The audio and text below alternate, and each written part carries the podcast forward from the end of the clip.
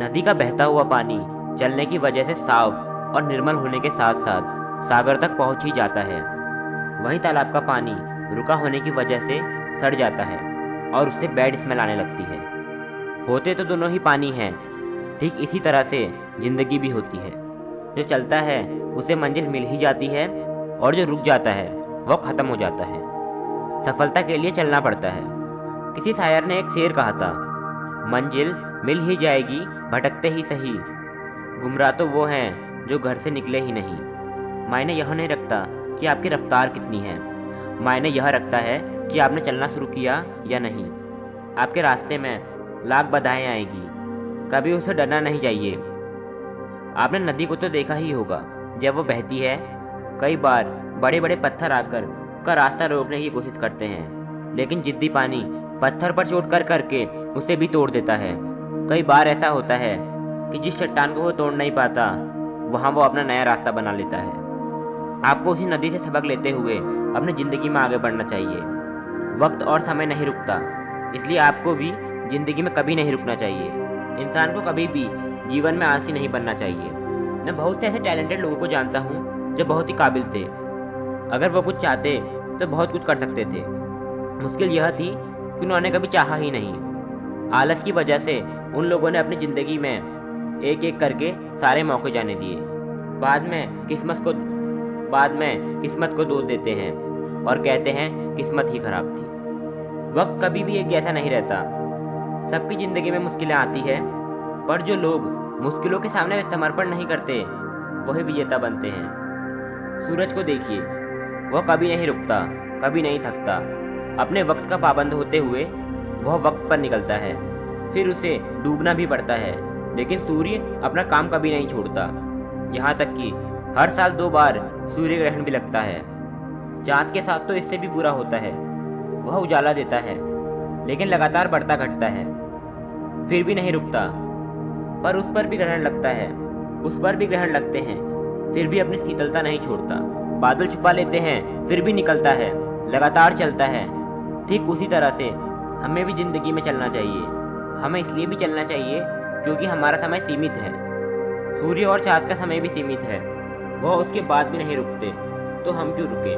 जीवन में किसी भी कीमत पर नहीं रुकना है। सफलता का राज भी यही है। सबसे पहले खूब सोच समझकर अपना लक्ष्य तय करें। एक बार जब अपना लक्ष्य तय कर ले, फिर किसी भी कीमत पर पीछे ना हटे। आप जान लें, जब भी कोई अच्छा या बड़ा काम होता है तो उसमें खूब विघ्न पड़ता है।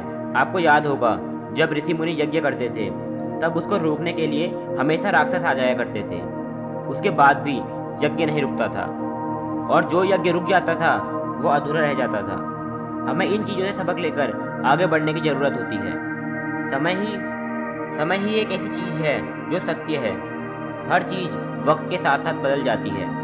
लेकिन समय फिर भी नहीं, लेकिन समय फिर भी अपने समय पर ही चलता है। ऐसे में आपको भी समय के साथ साथ चलने की ज़रूरत है। वरना बहुत पीछे छूट जाओगे। आज के दौर में कुछ लोग ऐसे भी हैं जो वक्त से आगे चलते हैं। वह लोग बहुत अलग होते हैं। जो लोग बहुत सफल होते हैं, वह समय के साथ साथ चलते हैं। जो लोग किस्मत को कोसते हैं, जो लोग किस्मत को कोसते हैं, वह हमेशा पछताते हैं। वह लोग समय से पीछे चलते हैं। समय के साथ साथ चलने से मतलब है, जो अभी है, वह अभी होना चाहिए। कल के लिए कभी ना टालें। जो समय से आगे चलते हैं वह लोग कल सी, जो लोग समय से आगे चलते हैं वह लोग कल की चीज़ों को भी आज पूरा कर देते हैं। आप तय करें कि आप समय के साथ, आप तय करें कि आप समय के साथ कैसे चल रहे हैं। बहुत से लोग प्रेजेंट में भी अपने पास्ट को जीते हैं। कभी भी आप अपने बीते हुए कल से, अपने आने वाले कल को नहीं बना सकते। हाँ अगर वर्तमान में बेहतर हैं, तब भविष्य ज़रूर बेहतर हो सकता है। इसलिए, जो भी जीवन में बीत गया, यह मान लीजिए कि वह भूतकाल हो चुका है। जिसका आपको, जिसका आपके वर्तमान और आने वाले भविष्य से कोई लेना देना नहीं है। हाँ आपके वर्तमान का भविष्य से ज़रूर लेना देना है। इसलिए अपने वर्तमान में ही, इसलिए अपने वर्तमान में ही हमेशा रहें। अक्सर लोग जीवन में आने वाली कठिनाइयों से घबरा जाते हैं, जबकि सच तो यह है, कठिनाइयों में ही हमेशा अवसर छुपा होता है। जीवन में अधिकतर जिस चीज़ को हम, जीवन में अधिकतर जिस चीज़ को हम यह समझकर छोड़ देते हैं कि यह बेकार है यह बहुत ही कठिन है। अक्सर ज़िंदगी में वही अवसर साबित होता है। एक कहानी सुनाता हूँ। जब मेरा एक फ्रेंड अपने ट्वेल्थ क्लास में था, उसने एनसीसी ली थी। एनसीसी में सेना के जवानों की तरह ट्रेनिंग दी जाती है। जो लोग ट्रेनिंग करवाते हैं, वो खुद भी फौजी होते हैं। कई बार उन्हें बुरी तरह से पनिशमेंट मिलती थी। कभी कहा जाता था, बंदूक ऊपर रख के ग्राउंड के दस चक्कर लगाओ। तो कभी मैडक बन के पूरे ग्राउंड में कूदना पड़ता। कभी दंड बैठक की सजा मिल जाती, या फिर अपने साथी को कंधे पर रख के 300 से 400 मीटर ले जाना पड़ता। ये सब ये सब ऐसी सजा थी कि मन करता कि ट्रेनिंग छोड़ दे।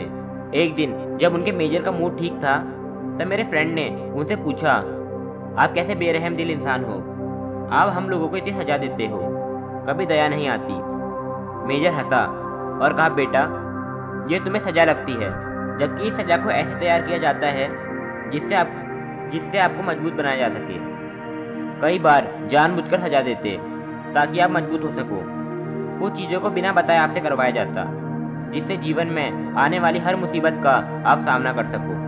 ठीक इसी तरह से जीवन में भी भगवान हमारी परीक्षा लेते, ताकि हम मज़बूत हो सकें। अगर हम मज़बूत होंगे, तभी कुछ बड़ा कर पाएँगे। कभी भी किसी बाधा पर, कभी भी किसी बाधा पर रुकने की बजाय, हमें यह सोचने की ज़रूरत होती है कि आखिर यह क्यों है? क्या इसमें हमारा कोई फ़ायदा हो सकता है? हर नकारात्मक चीज़ में सकारात्मकता छुपी होती है। बस ज़रूरत होती है कि हम, बस ज़रूरत होती है, हम उसे दूसरे नज़रिए से देखें। अब आगे जीवन में रुकने से पहले या हार मानने से पहले ज़रूर सोचें। उसके बाद ही कोई फैसला लें। याद रखें, किसी भी कीमत पर रुकना नहीं है, क्योंकि ना वक्त रुकेगा, ना उम्र रुकेगी और ना ही ज़िंदगी रुकेगी। चलने का नाम ही जीवन है।